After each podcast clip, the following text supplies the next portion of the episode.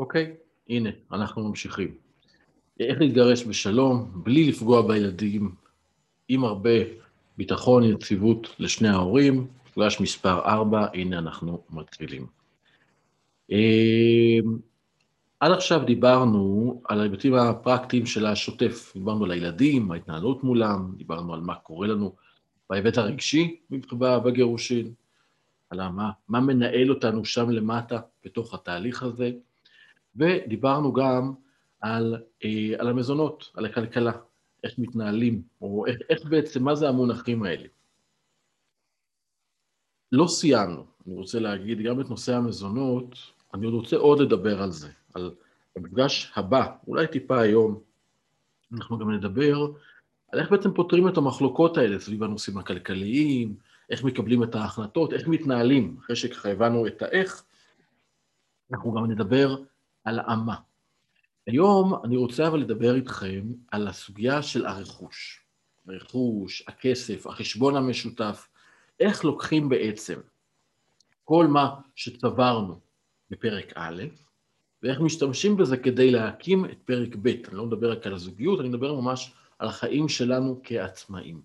עד עכשיו התנהלנו כיחידה אחת, צברנו דברים, חסכנו, היו, היו לנו תוכניות לעתיד, ועכשיו, עם השינוי שמגיע, אנחנו, אנחנו צריכים להתחיל לתכנן את החיים שלנו שיהיו. אז מזה אני רוצה לדבר. אה, אני פותח את השקף עכשיו, זה מגיע, רגע, מסודר.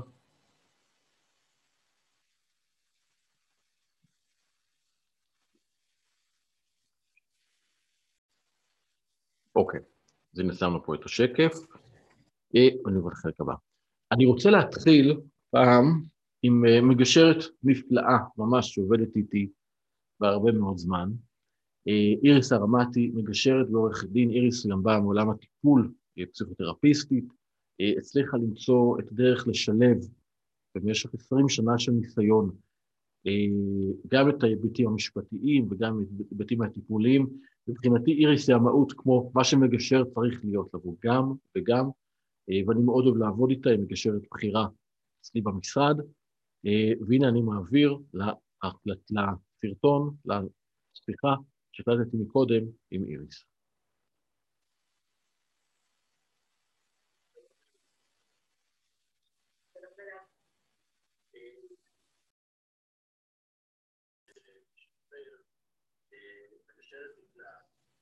רגע, לפני שאני עושה, רגע, רגע, אני רוצה לעשות פה איזשהו פאוז. רגע, לסדר את זה נכון, כדי שאני לא אעשה את זה שוב. רק רגע, סליחה. ככה, share screen, optimize.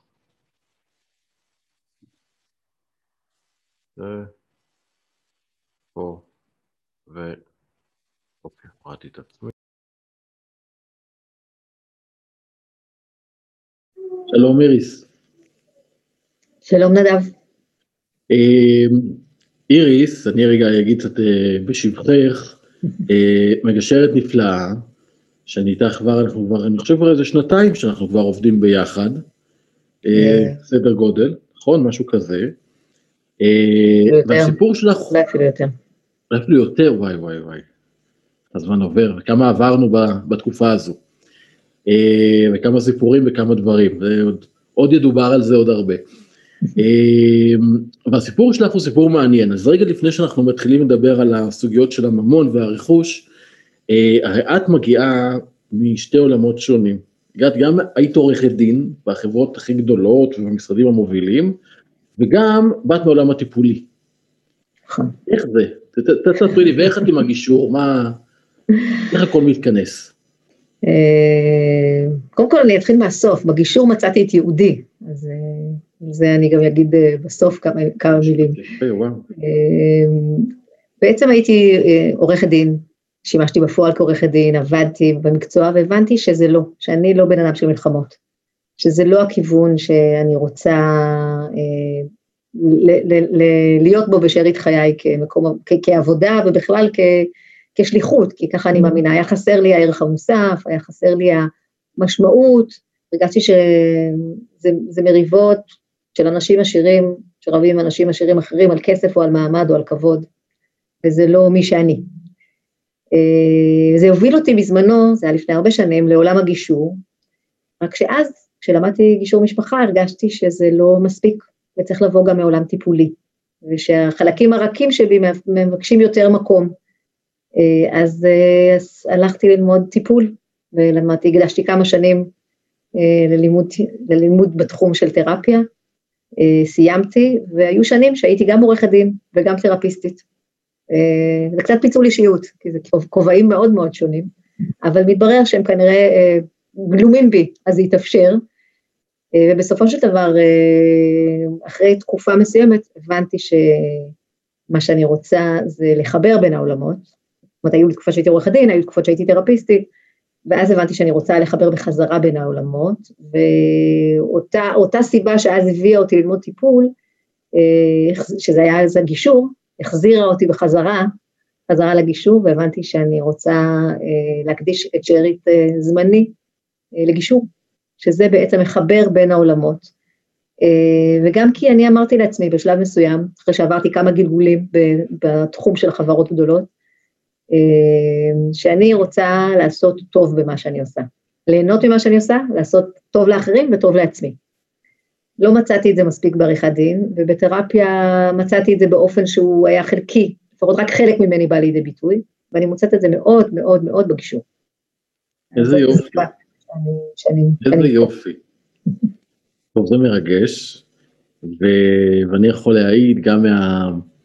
מהמקרים המורכבים, כי אנחנו הרי מאוד נותנים את הדגש גם על הפן הרגשי בהליכי הגישור.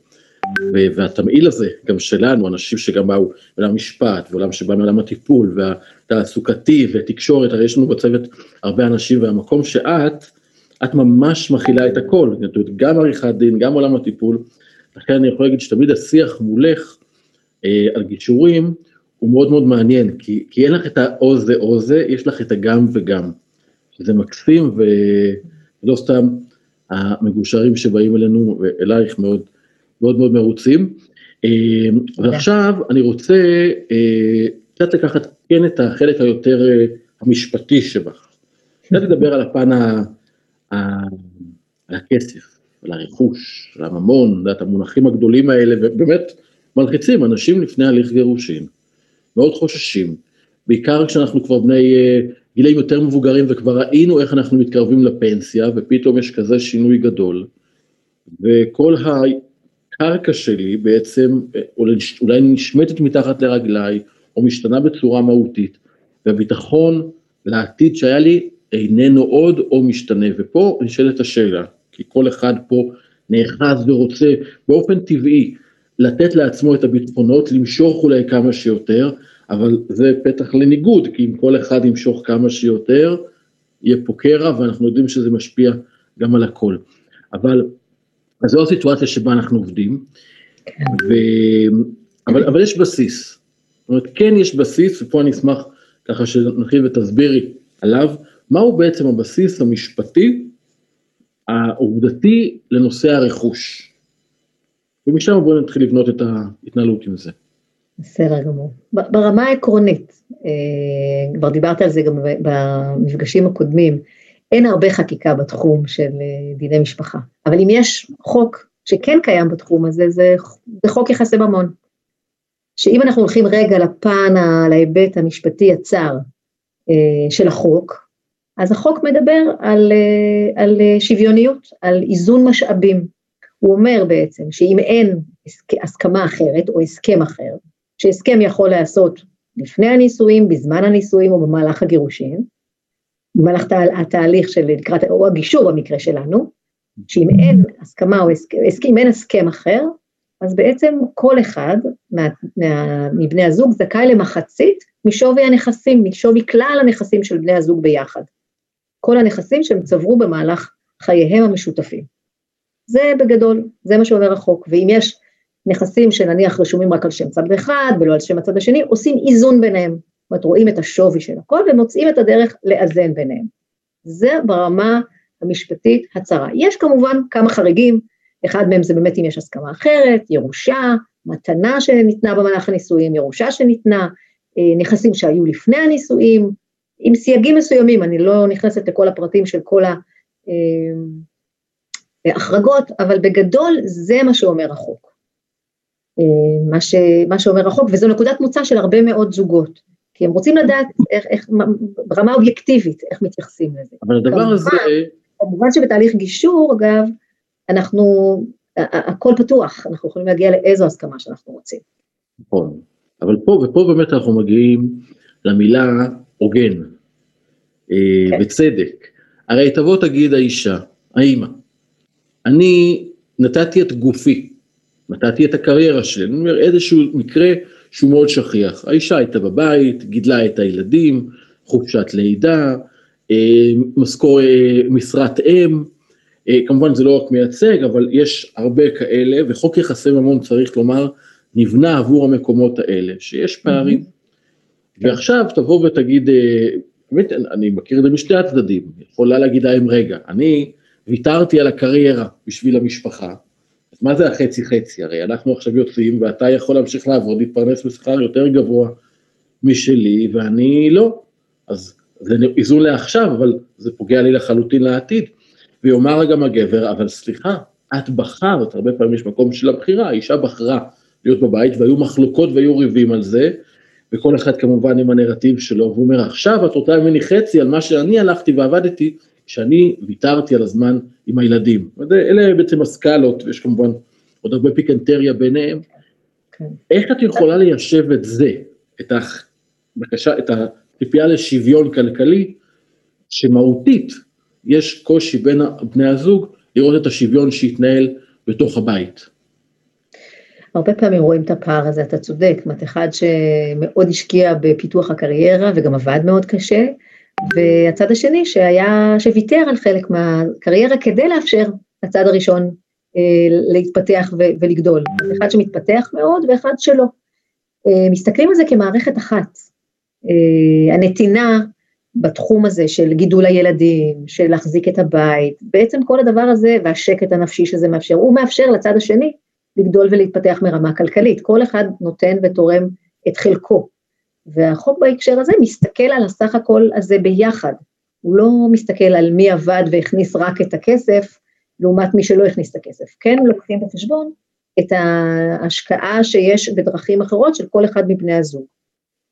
הדבר הזה, הרבה פעמים קוראים לו נכסי קריירה, או מטעה, יש ערך למה שצד אחד, נניח, במהלך החיים המשותפים יתאפשר לו ללמוד, שיהיו לו תארים, שיהיה לו פוטנציאל השתכרות מאוד גבוה, והצד השני ויתר.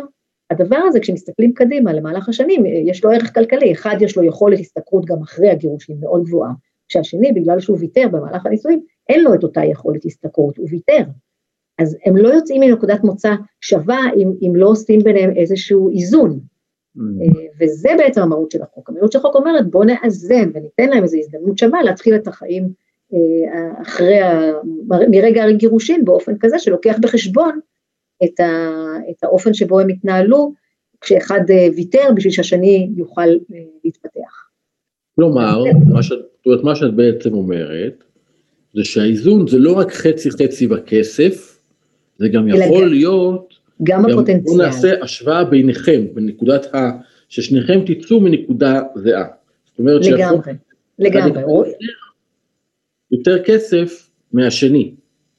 זאת אומרת, 60 40... אם לאחד מהם יש פוטנציאל השתכרות גבוה יותר, כי הוא השיג תארים ויכול, ונניח בתחומים מסוימים, אה, יש, אה, הוא סיים עכשיו לימודים או מסיים עבודה בתחום הציבורי ויכול לפתוח לדוגמה אם מדובר ברופא, אם מדובר באנשים עם מקצועות חופשיים, איזה קליניקה אה, פרטית, או יש לו יכולת באיפה שהוא נמצא גם כשכיר להתפתח מאוד ולגדול בתפקידים, זה אומר שהעתיד שלו מאפשר לו השתכרות הרבה יותר גבוהה, גם אם היום זה לא בדיוק בדיוק ככה, או עדיין לא ככה, ולצד השני אין את אותה הזדמנות. ולכן לוקחים בחשבון את הפוטנציאל הזה ואת מה שאמור להיות בעתיד, נותנים לו שווי כלכלי, עושים הערכה של כמה זה שווה, ומאזנים בנקודה הזאת באופן כזה שגם השני יקבל מזה חלק, למרות שזה כאילו עוד לא ממומש בחיי הנישואין, אבל הפוטנציאל קיים. הפוטנציאל הזה לא, לא שם אותם במקום שווה, אז כדי להשוות ביניהם, גם ברמת הפוטנציאל, עושים משהו שיכול להיות שצד אחד יצטרך לקבל משהו אה, יותר, שכרגע נראה יותר מהצד השני, פשוט כי הצד השני יכול להמשיך לפתח את זה בעתיד. זה מאוד מאוד מורכב, מאוד מאוד מורכב. איך, יכול... איך עושים את זה? הרבה פעמים מה שעושים זה לוקחים, אה, לוקחים אה, ייעוץ כלכלי בתחום הזה, יש אנשי מקצוע שזאת ההתמחות שלהם, הם יודעים להעריך שווי, אה, גם עתידי, גם של פוטנציאל, גם של המוניטין, גם של מה שנקרא נכסי קריירה, כמה שווה התואר, מה זה אומר מבחינת יכולת ההשתכרות, הם עוזרים בעצם לבני הזוג להעריך את השווי, ואז מהרגע שאנחנו יודעים כמה זה שווה, אפשר להתחיל לדבר על איך, איך אנחנו מאזנים את זה. ובגישור כמובן אפשר להיות מאוד יצירתיים. איך עושים ה, את הדבר הזה? קודם כל אנחנו צריכים לדעת על מה מדובר, על הכמה, ואז עכשיו אנחנו מדברים על האיך. האיך יכול להיות, אם זה משהו שהוא אפשרי במסגרת, למשל, יש זוגות, היו לנו זוגות, שבהתחשבנות של הבית, נניח, מכרו את הבית, אמור להיות חצי-חצי, אז קיזזו את זה למשל מהבית, במקום שצד אחד ישלם את שווי הבית לשני, אז זה עבר, זה, זה היה במקום החלק שהוא צריך לשלם. לא לכולם יש מזומן קש לתת באותו רגע לצד השני אה, עבור, עבור העתיד שאמור להגיע. אז זה למשל דרך אחת. דרך שנייה היא להגיד, אוקיי, בואו נסתכל על שאר החיים ונחלק את זה לתשלומים. אם מחלקים את זה לתשלומים למשך שארית חייהם או למשך 20-30 שנה, אז זה כבר מקב... הופך להיות סכומים שאפשר לעמוד בהם. גם זה שיש לו פוטנציאל ההשתכרות כנראה גם יממש את הפוטנציאל, אז יהיה לו מאיפה לשלם בעתיד את אותם. סכומים. זאת אומרת, אנחנו מחפשים... כן, אני איתך. אה, כי אם יהיה לו את הסכומים זה דבר נחמד, אבל אם, אם לא יהיה לו, או אם, אם הוא לא רוצה לשלם, איך אנחנו יכולים לייצר מנגנון כזה שכן ישלם אם זה בתשלומים? למשל סכום חודשי קבוע, שיתווסף לסכום החודשי שהוא, ש, שכל, שאם הוא משלם, צד אחד משלם לצד השני, או צד אחד לא משלם לצד השני, אה, אבל שזה יהפוך להיות סכום חודשי קבוע למשך תקופה מאוד ארוכה, זה מתפרס, זה תשלומים מאוד נוחים, ומבחינה כלכלית זה תשלומים מאוד נוחים, וככה הצד השני לאורך השנים בעצם יקבל את מה שהוא צריך. אנחנו ממקדים בעצם את הזרקור לצורך. מה הצד שאין לו את פוטנציאל ההשתכרות, זאת אומרת שאליו צריך, אותו לא צריך לשלם, מה הצורך שלו, איזה צורך יש לו, ויכול להיות שאם ניתן מענה לצורך הזה, זה ייתן פתרון לבני הזוג האלה. בעצם הרי מה כל אחד רוצה, למה אנחנו מאזנים. לא רק מצד, מחמת הצדק, אלא באמת מלאפשר לכל אחד מהם יכולת אה, טובה להמשך החיים, שיהיו מאושרים, שיהיה להם בית שיחזיק את עצמו, שהם יוכלו לאפשר להם את מה שהם רוצים, וכמובן לתת לילדים את כל מה שצריך, אה, כשיש ילדים אה, צעירים וגם כשהם גדלים. אז מהבחינה הזאת ההסתכלות היא על הצורך, ודרך הצורך, אם מסתכלים על הדברים במשקפיים של הצורך, אפשר למצוא הרבה מאוד פתרונות יצירתיים.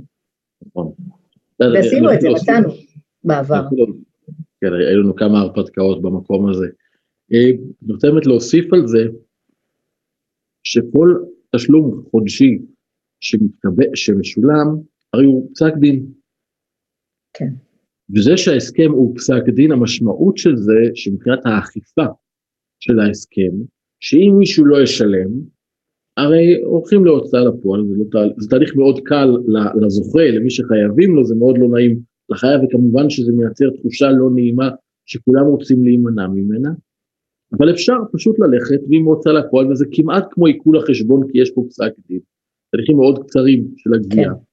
עכשיו, אם למישהו אין את הכסף, זה כבר באמת שאלה אחרת, כי עשינו עכשיו הסכם.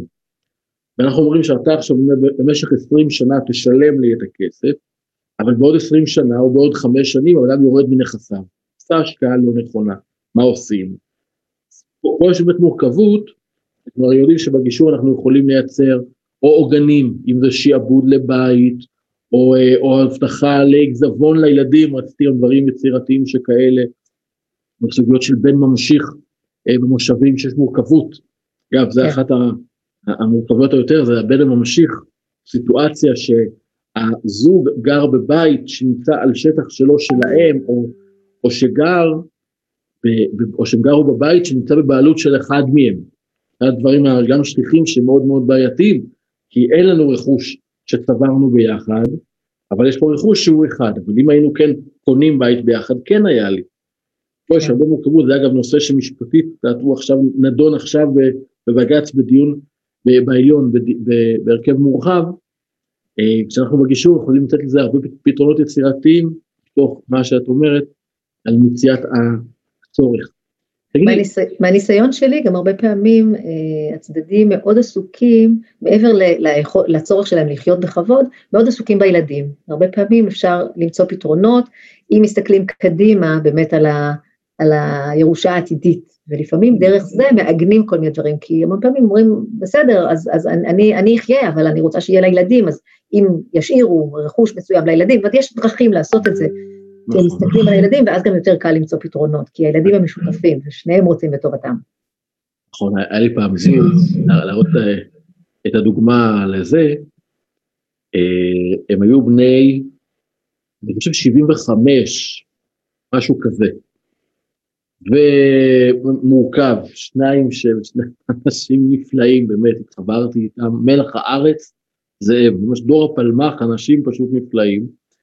והייתה שם מחלוקת, היו כמה מחלקות כלכליות, ילדים כבר, כבר גדולים עם נכדים, ושאלתי אותם איזו שאלה כזו, כמה זמן עוד נשאר לנו? על מה אנחנו מדברים? הם ישר הבינו את, ה, את הכיוון, אמרו לי, תשמע, עשר, חמש עשרה שנה זה כבר וואו. אמרתי, מעולה. צריך לדבר עכשיו על עשר שנים. מה קורה אחר כך, אנחנו יודעים מה קורה אחר כך, שאלתי כמובן, שניהם אמרו בוודאי, אנחנו מורישים את מה שיש לילדים שלנו. ואז בעצם יכולנו להתייחס לא רק לכמה אני צריך במיליונים שהיו שם, היה, היה שם כסף, אמ, אני רוצה להגיד מה הצורך של כל אחד, וברגע שנתנו לכל אחד את התחושה שהצרכים שלו, צרכים כמובן, שם אפשר גם כן באמת לעוף, כי באמת עשר שנים, יש גבול כמה כסף אני יכול לשרוף בשנה. אז נתנו שם, ואז מזה גם מגיעים פתרונות. אז פה זה מקרה קיצון של בני 70 פלוס, אבל זה גם רלוונטי בגיל 40, 50 ו-60, אם אני יודע מה הצורך שלי, איך אני בונה את, את המתווה של החיים שלי, אני בהחלט יכול לייצר תוכנית כלכלית, ואז mm-hmm. למצוא את הפתרון הכלכלי על זה, ולעשות התאמות. יש הרבה זוגות, הרי אנחנו יודעים שמשקיעים כספים ביחד, או שומרים על הנכס, או משביחים אותו, או אולי מוכרים דירה וקונים שתי דירות קטנות. יש לנו הרבה מאוד אפשרויות בתוך התהליך כי בעצם אנחנו לא רק מדברים על הפרדה, אנחנו מדברים על שינוי בשותפות, שעדיין המטרה של כל המשפחה היא להגדיל כמה שיותר את ההכנסות שלה. אמ, אוקיי. תגידי, מה אנחנו עושים, ניתן פה שאלה אחרונה במקום הזה, כי היא גם כן מאוד נפוצה, בטח עכשיו בתקופת הקורונה, מה אנחנו עושים עם כל השחור? איך אפשר להתנהל עם כל זה שמישהו אומר, תשמע, אני איש רב רב, אני, אה, אני חשמלאי, יש מקצועות שאנחנו יודעים נהג מונית, אה, שאנחנו יודעים שחלק מהכל לא כולם, וזה בסדר, יש חלק מהכסף הוא עובר בשחור, הוא עובר במזומן, ויש, ואין הלימה בין הכסף שראינו בבית לכסף של, לעלות המחיה. כאילו אם היינו אומרים, אה, לפי מה שיש בתלוש, לא יכול להיות שחיינו ברמת החיים שבה חיינו. כן. מה עושים במקומות שכאלה? זה באמת מורכב, אבל אה, אני חושבת שבתוך תהליך כזה, מסתכלים באמת, עושים איזושהי הערכת שווי, של כמה זה, כמה הערכה היא שווה. גם בזה יש אנשים שיודעים, אה, עוסקים בתחום ויודעים להעריך אה, כמה שווה עסק, לא על פי הרישום והדיווחים אצל רואי החשבון, בוא נגיד הפורמליים, ולוקחים בחשבון גם את זה שחלק מה... מהשווי הוא כזה שאי אפשר לשים בדיוק את האצבע על המספרים, הם מסתכלים אולי גם על רמת החיים, ובגדול אה, הם מצליחים להעריך פחות או יותר את השווי, וגם בני הזוג יודעים. אז הכנות היא חלק מהעניין, למרות שכשזה מצב כזה אז זה מורכב, אבל אפשר למצוא לזה פתרונות, גם לזה. אה, לוקחים בחשבון גם שהכי כדאי למצוא לזה פתרון בגישור, כי כשזה מגיע לבתי המשפט, אז, אז, ויש, ויש מלחמה, אז, אז, אז, אז הדברים במילא נחשפים, והם נחשפים בצורה שיכולה להיות פחות מתאימה לשני הצדדים, אז, אז יש מה להפסיד. ובגישור יש מה להרוויח, כי היצירתיות היא, היא נתונה בידי בני הזוג. אז צריך נכון. לקחת את הערכת השווי, להבין מה זה אומר. לראות את רמת החיים, את זה הם יודעים, את רמת החיים שהם חיו בה עד היום, את זה הם נכון, יודעים. אז לפחות את זה אפשר לשמר. זה מין נתון שיודעים אותו די בוודאות. נכון שיכול להיות עוד נתונים שלא יודעים אותם, אבל עושים הערכה, עושים הערכה של שווי. או כמובן, אם רוצים, לפי הצרכים, לפי סכומים מוסכמים, לא תמיד חייבים לערב אקטואר, לא תמיד חייבים להעריך.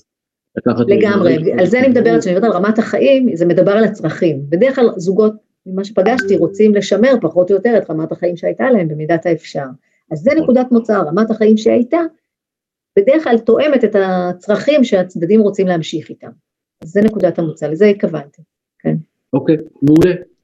Uh, טוב, איריס, uh, נראה לי נתנו פה איזושהי תמונה יפה ומקיפה. אני, אני רוצה רגע להתייחס למשהו. כן, כן, בוודאי. כאילו, אני, אני מרגישה שצללנו עמוק לתוך העניין הזה של התחום הזה של נכסי קריירה ושחור, אבל אה, יש המון נושאים, יש בתוך הסיפור הזה נושאים שאני כאילו תמיד מרגישה שזוגות, אתה דיברת על זה בהתחלה, המון פעמים הנושא הכלכלי נורא מבהיל. כי הוא נראה מאוד גדול ומפחיד. בהמון זוגות זה גם buffer, שבגללו הם מתעכבים בתהליך, או ששם יש את הפערים הגדולים. וכן, הנקודת מוצא היא לשים על השולחן את כל הרכוש, כי ברגע שיודעים מה הם כל הנכסים, מה יש, אפשר להתחיל לעבוד ולשאול על כל דבר מהם מה רוצים לעשות איתו. מה רוצים לעשות עם הבית, הרי יש נכסי מקרקעין, מה רוצים לעשות עם המקרקעין ועם הנכסים שהם נכסים לא ניידים. אה, זה בית, זה יכול להיות חנות, זה כל הדברים שהם מחוברים לקרקע, ואדמה. דבר השני זה התחום של מטלטלין, כל התכולה של הבית, הרכבים, את כל זה, החסכונות בבנק, אם יש חסכונות, לפעמים גם יש גירעונות, וכמובן החסכונות הפנסיונים. התחום של החסכונות הפנסיונים הוא חלק מאוד משמעותי, אצל הרבה אנשים אולי אין להם חסכונות, אבל יש להם חסכונות פנסיונים. והתחום הזה הוא תחום שגם צריך, אה, עושים גם בו, אם מסתכלים על רמת החוק, כמו שהתחלנו, אז עושים בו איזון משאבים. יש זוגות אמנם שאומרים, כל אחד שישמור לעצמו, כי השתכרנו דומה, אותה תקופה, בואו לא נתעסק בפרטים הקטנים. יש זוגות שיש בהם, יש להם פער מאוד גדול, אז, והם יכולים להגיד גם שהם לא רוצים להתעסק בזה, אבל לפחות אפשר לראות מה יש שם בתוך החסכונות הפנסיונים, לראות את הפערים ולראות אם יש פערים, ואז להחליט מה עושים עם הפערים האלה. אז גם התחום הזה הוא תחום שאני יודעת שהרבה אנשים יורד להם מסך כשמדברים על הנושא הפנסיוני, והוא נכון. תחום חשוב, הוא תחום נורא משמעותי, לפעמים כל החסכונות של זוגות נמצאים בתוך התחום הפנסיוני. אז אה, זה גם, אני לא יודעת אם התכוונת להרחיב עכשיו על הנושא הפנסיוני. כן, כן, כן, יש לי תכף, אני, יש לי פה שקף שלם עכשיו, נדבר אה. על החלוקה, על הקופה המלווה, על ה... אקטואריה במקום הזה, אז אני יכול לתת פה איזשהו שיח שלם על זה. אה, אבל נפלא ש, שדייקת את זה גם כן, כי אנשים הרבה פעמים חושבים שהפנסיה היא לא מתחלקת, וכן, הפנסיה היא כן מתחלקת לפי החוק. אנחנו בגישור יכולים להגיד, לא, בסדר, אנחנו מבינים שאנחנו רוצים משהו אחר, יש לנו הרבה יצירתיות, אבל כן במקום הזה החוק הוא כן דבר שאנחנו מתייחסים אליו, כי גם אם הצדדים אומרים, אנחנו מוותרים עליו, על, על, על האיזון המשאבים, אנחנו צריכים להגיד את זה, אבל לפחות אני יודע שהייתה לי את הזכות. כן, לא אני, אני תמיד אומרת, לוותר, מה שנקרא לוותר מדעת, לדעת מה יש, ואז להחליט מה עושים עם זה. ולהחליט נכון. מה עושים עם זה יכול להיות גם, אני מוותר, אני מוכן או מוכנה לשחרר את העניין הזה, אבל לדעת על מה, מה ויתרתי, לא, לא לצאת מנקודת מוצא שלא ידעתי על מה אני מוותר או מוותרת. אז הידע, הידיעה היא משמעותית. או לוותר, או להגיד אני מוותר על, ה, על הזכות לדעת. גם זה, אבל זה באמירה. לא רוצה כן, לדעת. אבל, זה, אבל זה גם מדעת, אבל זה גם מדעת, זה לדעת שיש שם משהו שאני בוחרת לא להיכנס אליו ולא לדעת אותו. נכון. אבל לא לגלות אחרי שמסתיים תהליך, או אחרי שמסתיים, שהיה משהו שלא נגעו בו, שלא חשבו עליו, שלא פתחו אותו, שלא דיברו עליו. אה, כי זה יכול להישאר עם איזה, איזה, איזה תחושה כבדה כזאת של, של דברים שהפסדתי, שלא קיבלתי, שלא... וזו לא תחושה טובה לחיות איתה. נכון. אנחנו בעד תחושה טובה לחיות איתה. לגמרי. איריס, אז תודה רבה על הידע ועל התחושה הטובה שתמיד אני מקבל כשאני משוחח איתך. בשמחה. אה, אבל שנתראה כבר בקרוב, שיחזרו ימי השפיות. אמן. ושתמשיכי לעשות טוב בעולם. תודה רבה, גם אתה, מבורך. תודה רבה. להתראות, ביי ביי. להתראות.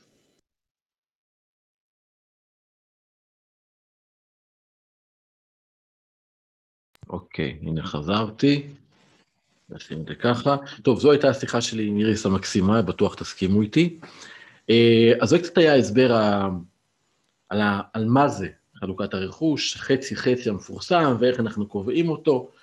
ואנחנו מבינים שיש לנו פה הרבה, אה, יש פה נתונים, ואנחנו בגישור, צריך להגיד את זה תמיד, אנחנו מחפשים נתונים. נתונים, נתונים, נתונים. ככל שיש יותר נתונים, סליחה, עובדתיים, אז אנחנו יכולים, אה, יהיה לנו הרבה יותר קל להתמקד. אם אנחנו לוקחים מה יש ואת מה אני צריך, בכלל, העבודה שלנו כבר נעשית. כי בעצם מה שיישאר לנו לפתור זה מה אני מרגיש. זה תמיד מה, התבלין הזה שמערבב את כל, ה, את כל הדברים ומייצר את הפערים בתודעה או בהסתכלות, וזה פה גם התפקיד שלנו בחדר הגישור, זה, זה המקום להיכנס לגישור, כי זה לא שיחה רק של נתונים. גם כשהכול ברור, עדיין אני צריך להרכיב את זה. במלאכת ההרכבה מחדש, כי אנחנו משנים את הפורמט הקודם ומייצרים פורמט אחר, המלאכה הזו היא מאוד מורכבת. זה התפקיד פה של המגשר. אה, אני חוזר פה עכשיו למצגת, אני רוצה גם להראות לכם את ה... סאונד, זה כאן, אוקיי. ועובר לשקף הבא. לא ככה, או.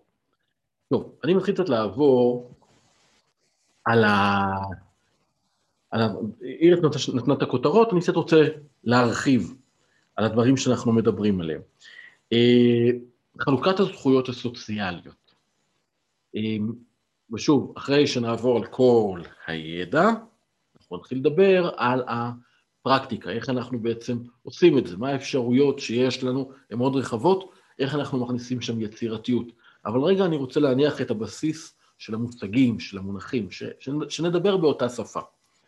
אה, זכויות סוציאליות, קרנות השתלמות, חסכונות פנסיונים, אה, קופות גמל, ביטוחי מנהלים, אופציות, מניות, כל הדברים בעצם שאנחנו צברנו מעצם עבודתנו, תלוש, אנחנו רואים את ההפרשות האלה בכל חודש, או אם אנחנו שכירים, יש לנו פנסיית חובה, כמובן הטבות מס למי שמפקיד את הכסף הזה, ואנחנו מוצאים שבאמת הרבה מאוד אנשים, זה ההון שלהם. זה גם העתיד, זה בעצם הכסף שאני חסכתי לעת זקנה, לאחרי שיצא לפנסיה. ופה אומר החוק, יש לנו את הזכות, החוק אומר מחלקים, אם יש מחלוקת, מחלקים.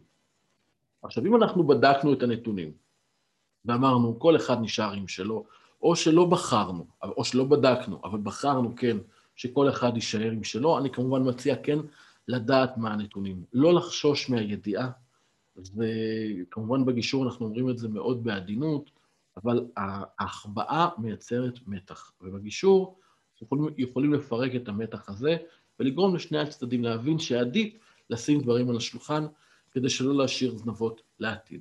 והבדיקה היא מאוד פשוטה, נכנסים ל-R הכסף, במשרד האוצר, אה, תרפסו, בדיקת זכויות סוציאליות, פנסיה, בדיקת הפנסיה, מסלקה פנסיונית, תחפשו את המילים האלה. אה, מסלקה פנסיונית זה המסמך שבעצם אומר כל מה שחסכתם. היום משרד האוצר נותן את זה כשירות, שירות נפלא, עמלה, נכון להיום עולה בערך 20 שקלים, מכניסים את הפרטים, תעודת הזהות, אה, תאריך הנפקת תעודת הזהות, ומקבלים את כל מה שצברתם, שרשום על שמכם, בכל הקרנות. כולם בעצם מחוברים למשרד האוצר, ואתם יכולים לדעת בדיוק מה יש לכם. ואז אנחנו אוספים את הנתונים האלה, ובעצם יש פה סכום כסף שהצטבר, ונשאלת רק שאלה, איך אנחנו בעצם מחלקים אותו. יש פה שתי אפשרויות, במידה ואמרנו שאנחנו מחלקים. אם אמרנו שלא מחלקים, אז זהו, פה זה נגמר, אנחנו כותבים את זה ככה בתוך פסק הדין. אם כן מחלקים, אנחנו בעצם יכולים להחליט או שמשלמים היום, יכול להיות במזומן, יכול להיות עכשיו אם מוכרים את הבית או כשנמכור את הבית, ואז להצמיד את הסכומים, זה עם הצמדה, עם ריבית, יש פה גם כן כל מיני אפשרויות, ואז או שאנחנו אומרים שנצא לפנסיה, או כשתיפדה קופת קרן ההשתלמות, אז יתחלק הכסף. איך אנחנו עושים את זה? יש מונח שנקרא קופה מלווה. קופה מלווה בעצם באה ואומרת, אם אנחנו רוצים שהכסף מהפנסיה ישתחרר כשאני אצא לפנסיה, כי עד אז אין לי את הכסף הנזיל, אם יש לי אותו נזיל, נפלא. אגב, זה דבר, דבר שנקרא היוון. אם אני אתן את הכסף עכשיו, אז בעצם אני מאבן אותו על העתיד. במצב שכזה, יכול להיות שאני אשלם עכשיו פחות, לעומת מה שיהיה לי בעתיד, ועדיף לי. יש פה, יש פה שאלה, אפשר לעשות את זה בעצמנו, רצוי בדרך כלל במספרים האלה גם להיעזר באקטואר, אבל לא חובה. אנחנו רוצים עכשיו, אם יש לנו שוב הסכמה על המספרים והכול ברור לנו, אנחנו יכולים גם לעשות את זה כמובן בגישור, אז אפשר להסתפק בידע שיש להורים. אני תמיד חושב שאנשים יודעים כמה כסף יש להם, וזכותם להחליט בעצמם איך לנהל אותו, אבל אם יש ספק, אין ספק, עדיף להביא בעל מקצוע, לשלם לו כמה אלפי שקלים ולקבל את המידע.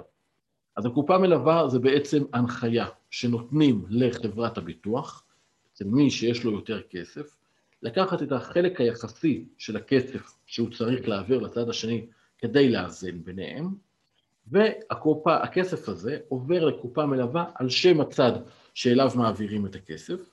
הוא לא יכול למשוך את הכסף, הוא לא יכול לקבל אותו, אבל הוא רשום על שמו, מתי הוא יקבל אותו? שהצד השני, זה שמעביר את הכסף, יצא לפנסיה. מהרגע הזה אוטומטית, אם זה בצורה של קצבה או מענק חד פעמי בהתאם לתנאים של, ה, של הקופה, אז הוא יקבל את הכסף גם כן. היתרון הוא שבעצם לא צריך אה, לחכות, לא צריך להיות תלויים, אה, כן צריך לחכות, לא צריך להיות תלויים בצד השני. אנשים הרבה פעמים אומרים, מה אני, עכשיו אנחנו בני 40, אני אחכה שהוא יהיה בן 67, ואז אני אבוא ואבקש את הכסף, אז לא. יש לזה פתרון, פשוט דוחים את התשלום לשם, אבל הכסף, ההעברה בפועל, ברישומים של חברת הביטוח נעשית היום, זה קורה באופן מיידי, מצרפים פסיקתה, פסיקתה זה פסק דין עם הנחיה לביצוע, שאנחנו מצרפים לתוך פסק הדין, ואז אה, בית המשפט מורה לחברת הביטוח לעשות את העברת הכספים.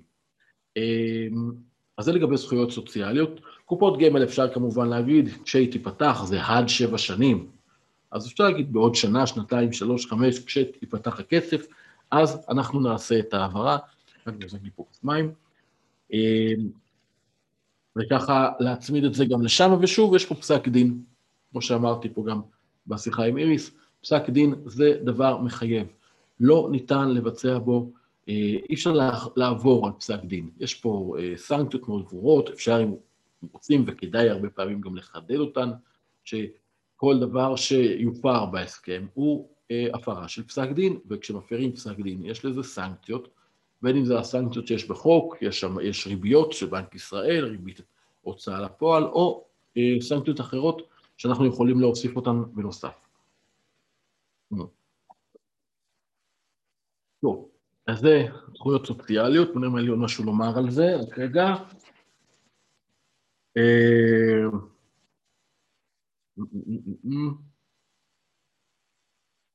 אוקיי, כן, בסדר. אני עובר הלאה. חשבון הבנק.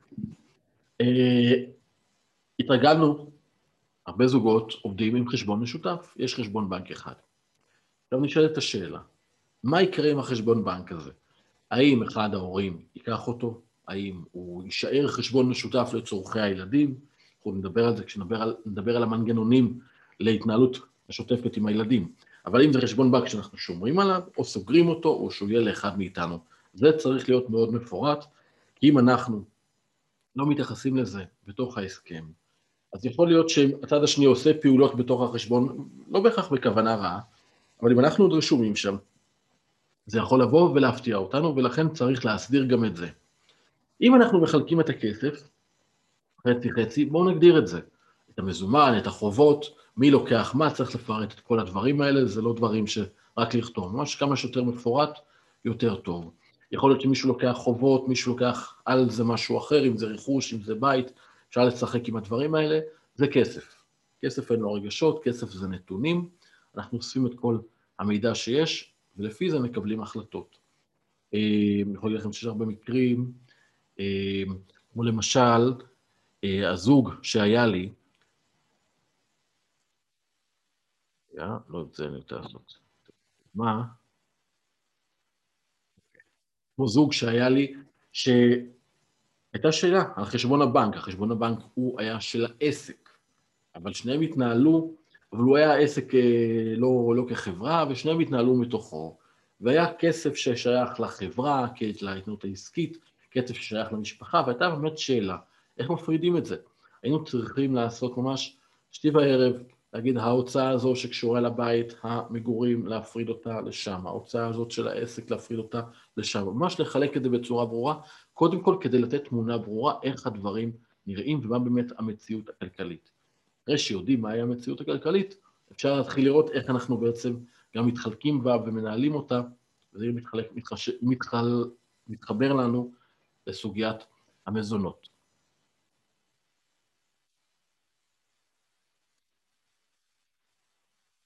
Tá, isso é bom.